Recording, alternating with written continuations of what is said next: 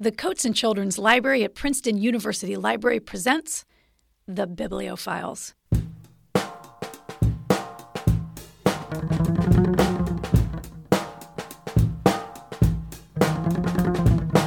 Hi, this is Dr. Dana.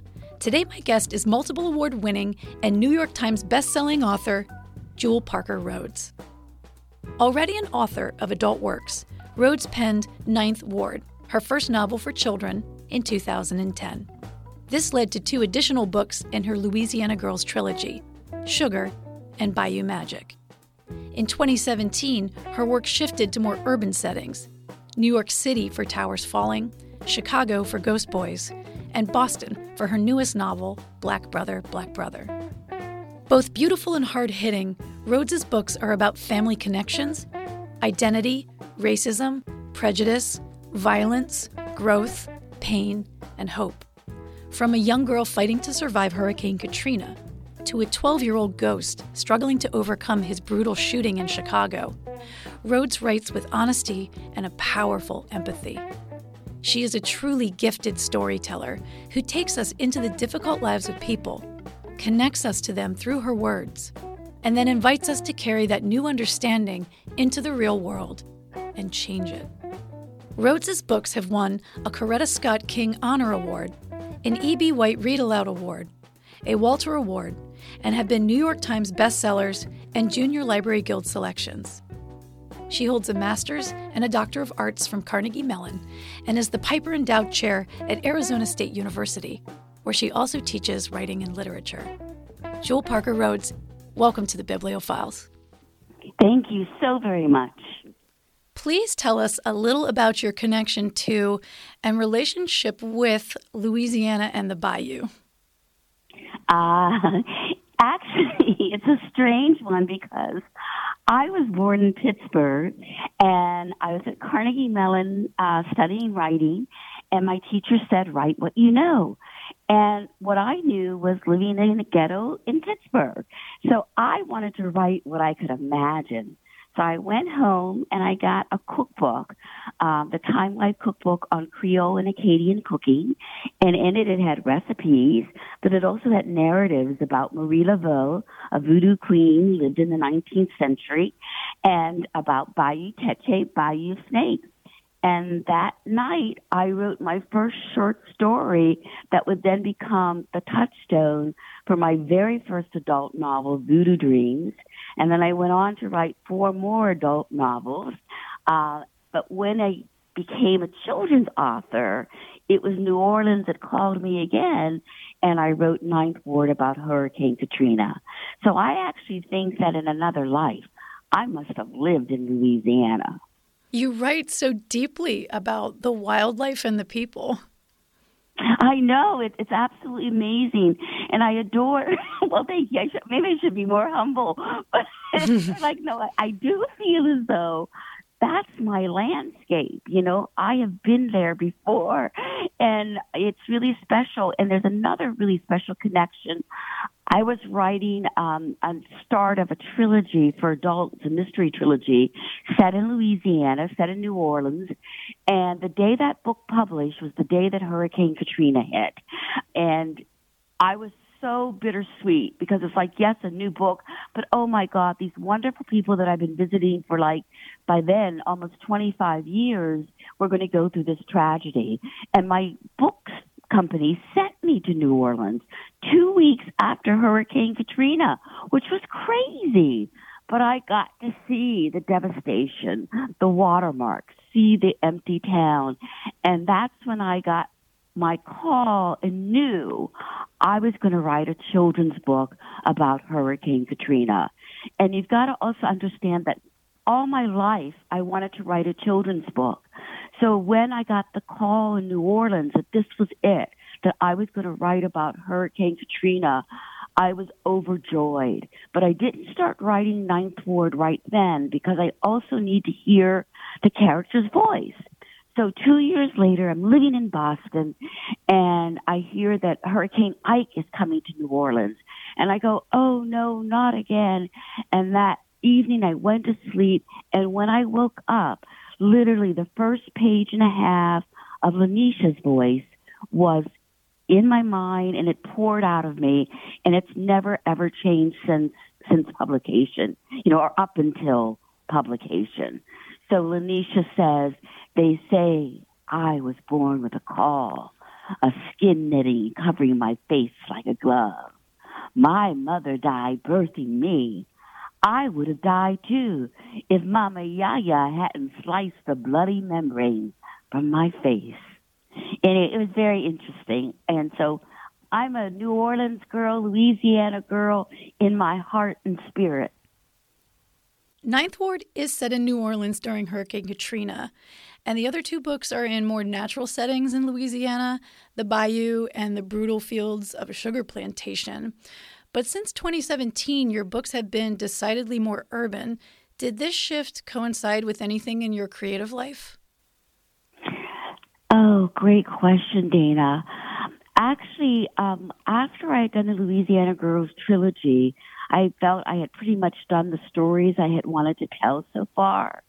And I was looking for a topic. And my editor said, Jewell, why don't you write about 9 11? And I said, nope, no way, because I knew that that would be very hard, very, very challenging, and also very emotionally draining. But then I got to thinking about it, and I thought of fifth graders in particular, and I thought how our young youth who weren't born until post 9-11, how they deserve to know how our country changed and what happened to our nation. So I was flying a jet across to England, across the water, and something about being in the darkness, being over water, being in a plane and being cocooned, I all of a sudden was struck with this sense, schools, teachers, if I said it in a school, I think I can tell the story. But I did have a uh, pact with my editor that if I didn't do the book right or if I wasn't happy with it, we simply wouldn't publish it. So I was actually thrilled that I did Towers Falling. I was amazed that I got through Towers Falling. I cried all the time. And then it's like, okay, I'm going to take a rest. And then another editor, I, this time I had a new editor, said to me, Jewell, don't you want to write about the murder of young black boys? And I said, no. you know, are you nuts? Uh, my family said no. My kids said, don't do it. My husband said, don't do it. But again, I felt after several months that same sort of deep call that, that I have been practicing to be a children's writer, not so that I could write in my comfort zone, but that I could write and make art because our children deserve no less. So I felt, well, at least I can try. And again, we had another pact um, that if the book didn't turn out right, um, I would never publish it. And Ghost Boys is very slim, but it took me two and a half years to write because I would write in spurts. I would write a little bit and then I'd sort of like have a breakdown and I'd read and I'd cry and I'd feel depressed.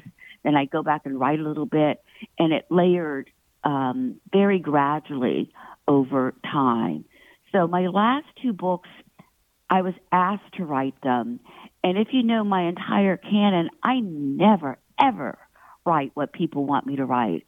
I always write stories that come from my heart, my feelings, you know, my memories. And yet I think in accepting these requests from my publisher, um, I've come to realize that they must have seen in me an ability to do something that I didn't even know I had. Um, and I'm so glad I did those two books. I think they are impactful and important. I'm very, very proud of them. And it's amazing. I think my whole life, I think in all its trials and tribulations and, and wonder and joy made me maybe old enough to be able to write for you to tell them these two very tough tales. Ghost Boys was a New York Times bestseller. It is brutally powerful, both in the grimness of the character's death to the aftermath, where he must watch his family grieve and struggle. He also learns how his death connects to hundreds and hundreds of black boys who died of hate crimes. So the book is a hard read, but it is a rewarding one in that it exposes the ugly issues, but it also shows us how beautiful life is and how beautiful oh. our connection to life is. And you do this so so simply and so poetically. And I really felt that the short chapter, Schools Out, demonstrates this. Would you read it to us? I would love to. Thank you. Winter, spring, summer. Every time I see a black kid, I yell, Be safe. They never hear me. Walking my neighborhood, I wonder how anyone can laugh, be happy. The streets are dangerous. Gangs, bullies, drive-bys, police with guns. But people need to be happy, or else be like me, I shout. Dead, listless, weighted down with hard stories. Strange, though. I feel something's in the air, like a shift, something I've got to do. Lately, I've been lingering on my street. Nights, wild sunflowers in the vacant lot close up. Scents of chicken and collards blow through kitchen windows. I wish I could eat, play, hug my sister, pat a dog, stroke a cat. Without rest, I wander and watch, see a world that's no longer mine. Carlos was trying to make me happy, and I was happy for a bit. If I'd known I was going to die, would I have become his friend? Truth is, even though it didn't last long, it was nice to have a friend. So, the final chapter in the book, to me at least, um, was ambiguous. What was it like to close this book? It was a surprise. Um, I did not know Jerome was going to speak spoken word poetry. Um, that was just an utter surprise to me. But to me, Jerome has made the transformation from being Jerome to being a ghost boy, to wandering the earth as a spirit, looking for people to bear witness to tragedy, to bear witness so the deaths don't happen again, to bear witness to social injustice, but also the responsibility with bear witness is to be empowered to do something so that there is justice or that there is recognition of a tragedy that has happened. And I think that empowering moment is really what I wanted to leave with youth. So when Jerome Ghost Boy says his last words, he says, Bear witness, my tale is told. Wake only the living can make the world better. Live and make it better. Don't let me or anyone else tell this tale again. Peace out, Ghost Boy. And that recognition of live and make it better, I say to school kids, how many of you are living here? And everybody raises their hand. Me, me, me. And so what does that mean? and they'll shout back to me, they'll roar, make it better. and that's Jerome's message. Make it better. Make the world more peaceful. And as Ghost Boy, to make that transformation from Jerome to Ghost Boy, I also wanted to emphasize that Jerome, Emmett Till, um, Trayvon Martin, and all the other youth that we have lost over decades of racism and racial bias that they aren't just victims. In the African American culture, there's a belief that the dead never truly go away. And there's a phrase that says, every goodbye ain't gone, meaning that the spirits are still with you and they are accessible.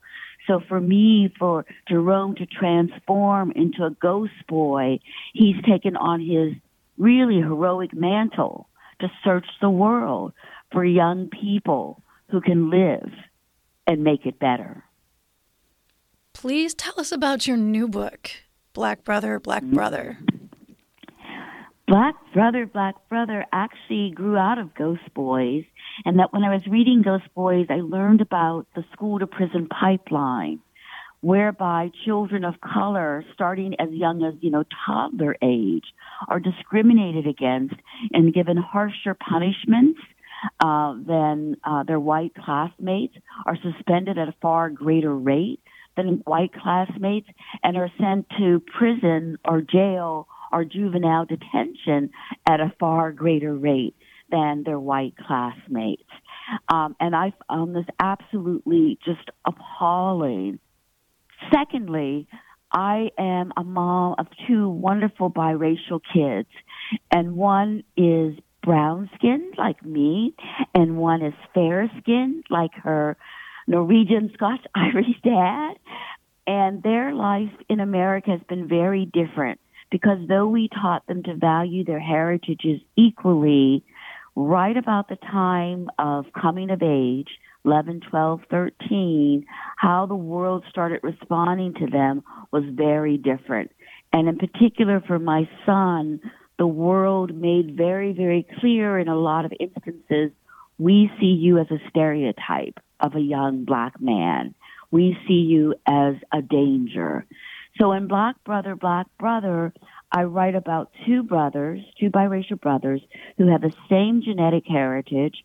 One is fair, one is dark, and the darker one is suspended and sent to jail for supposedly committing a crime in school, which he didn't do. Um, and it's about that struggle to prove his innocence, that struggle for why is he discriminated against, and he decides that he wants to get back at the bully. And initially it's you know about you know old hatred and you know i want him to feel humiliated. But he learns the sport of fencing. And fencing is about honor chivalry etiquette playing by the rules. And through that sport he becomes a stronger young man. And he can see the beauty of himself so clearly that though he wants to battle his bully with fencing what he's really battling for is you see me, you need to see me, but even if you don't, I'm still going to be me. I'm still, still going to be my great, wonderful self. And that's a really self-confident, uh, impressive sense of self-esteem that he gains in the course of the novel. A third thing, because my books are always complicated, is that Black Brother, Black Brother is about colorism. About 40 years ago, I read in the Smithsonian magazine that Alexander Dumas was a black man. And I'm like, what? You know, it's like thinking of like, you know, the, the Hamilton, the musical, you know, with this great diverse community. For me, it was the same kind of revelation that Alexander Dumas and the Three Musketeers and the Count of Monte Cristo and the Man in the Iron Mask, they could have been black or biracial. Um, and sure enough, about a decade ago, there was a book that came out called The Black Count by Tom Reiss, in which he demonstrated that Alexander Dumas was writing about his dad, who was a famous black count, general for Napoleon, who was a terrific, terrific swordsman. And so I got to thinking, you know, fencing is a terrific sport for getting into college, for seeing the world. And yet I would think that most kids of color don't even consider that as a possibility as a sport. We have the idea that that's for a certain class of people, you know, a certain color group of people.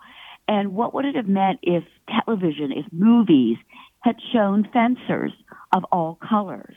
And it just so turns out that for the Rio Olympics, we had five African, African American, you know, biracial kids fencing as well as three Chinese Americans.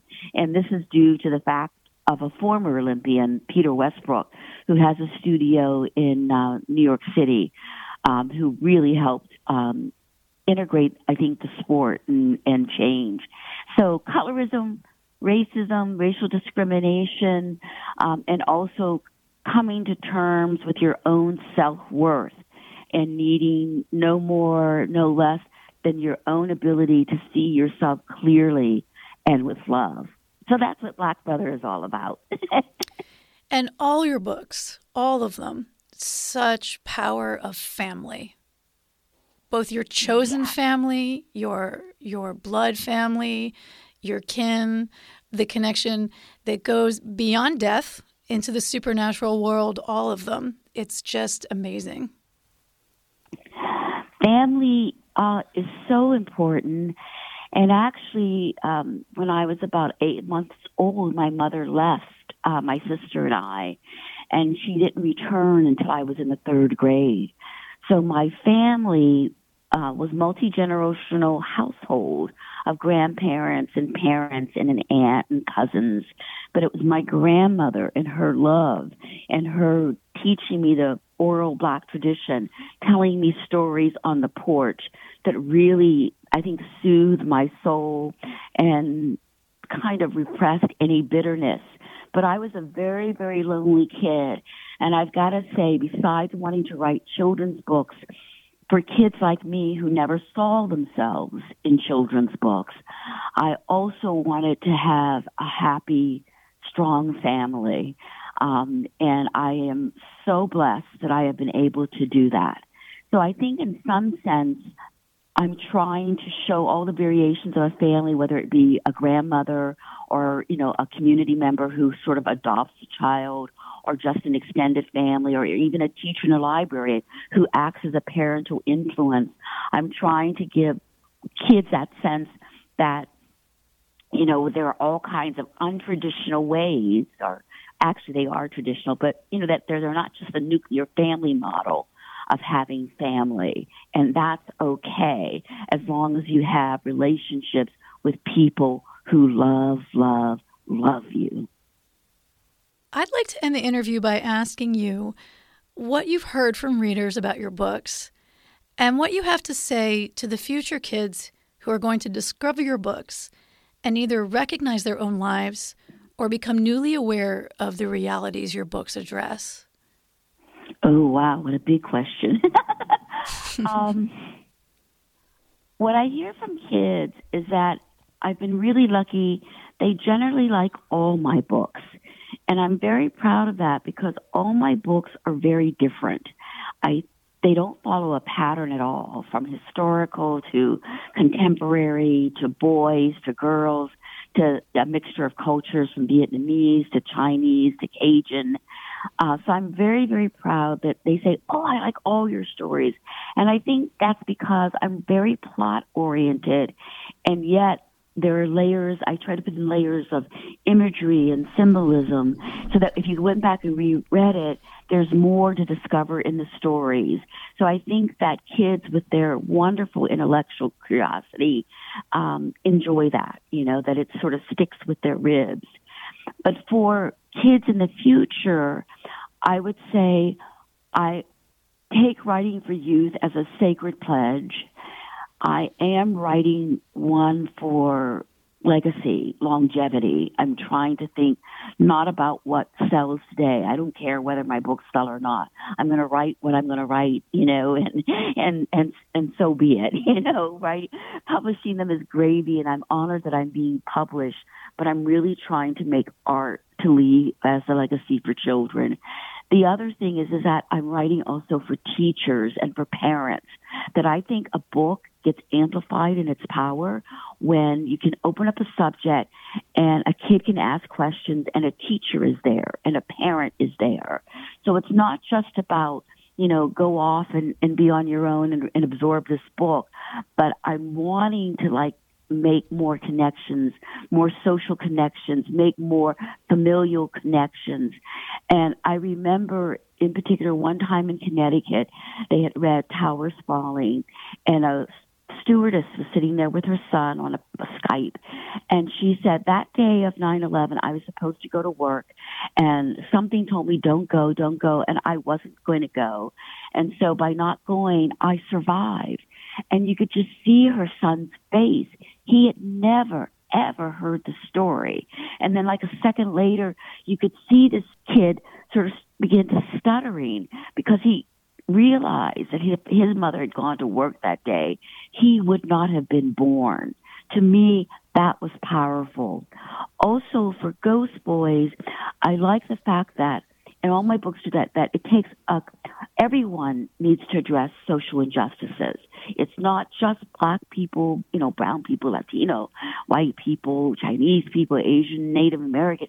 everyone needs to address it. And so for Ghost Boys, it's a reminder that we need all of society, all kids to say, I'm going to be a critical thinker and live my life the way that I believe. That I think kids don't have to accept what their parents necessarily believe, particularly if their parents are still embedded in cultural racism. And I wanted to give kids that strength and remind them that the love that they had in their hearts in fifth grade to keep it when they went into the voting box when they turn 18 years of age. Um, so I hope my books do last, and I hope that they are talked about with loved ones. Jewell Parker Rhodes, thank you so much for coming on the Bibliophiles today. It's my pleasure. Thank you.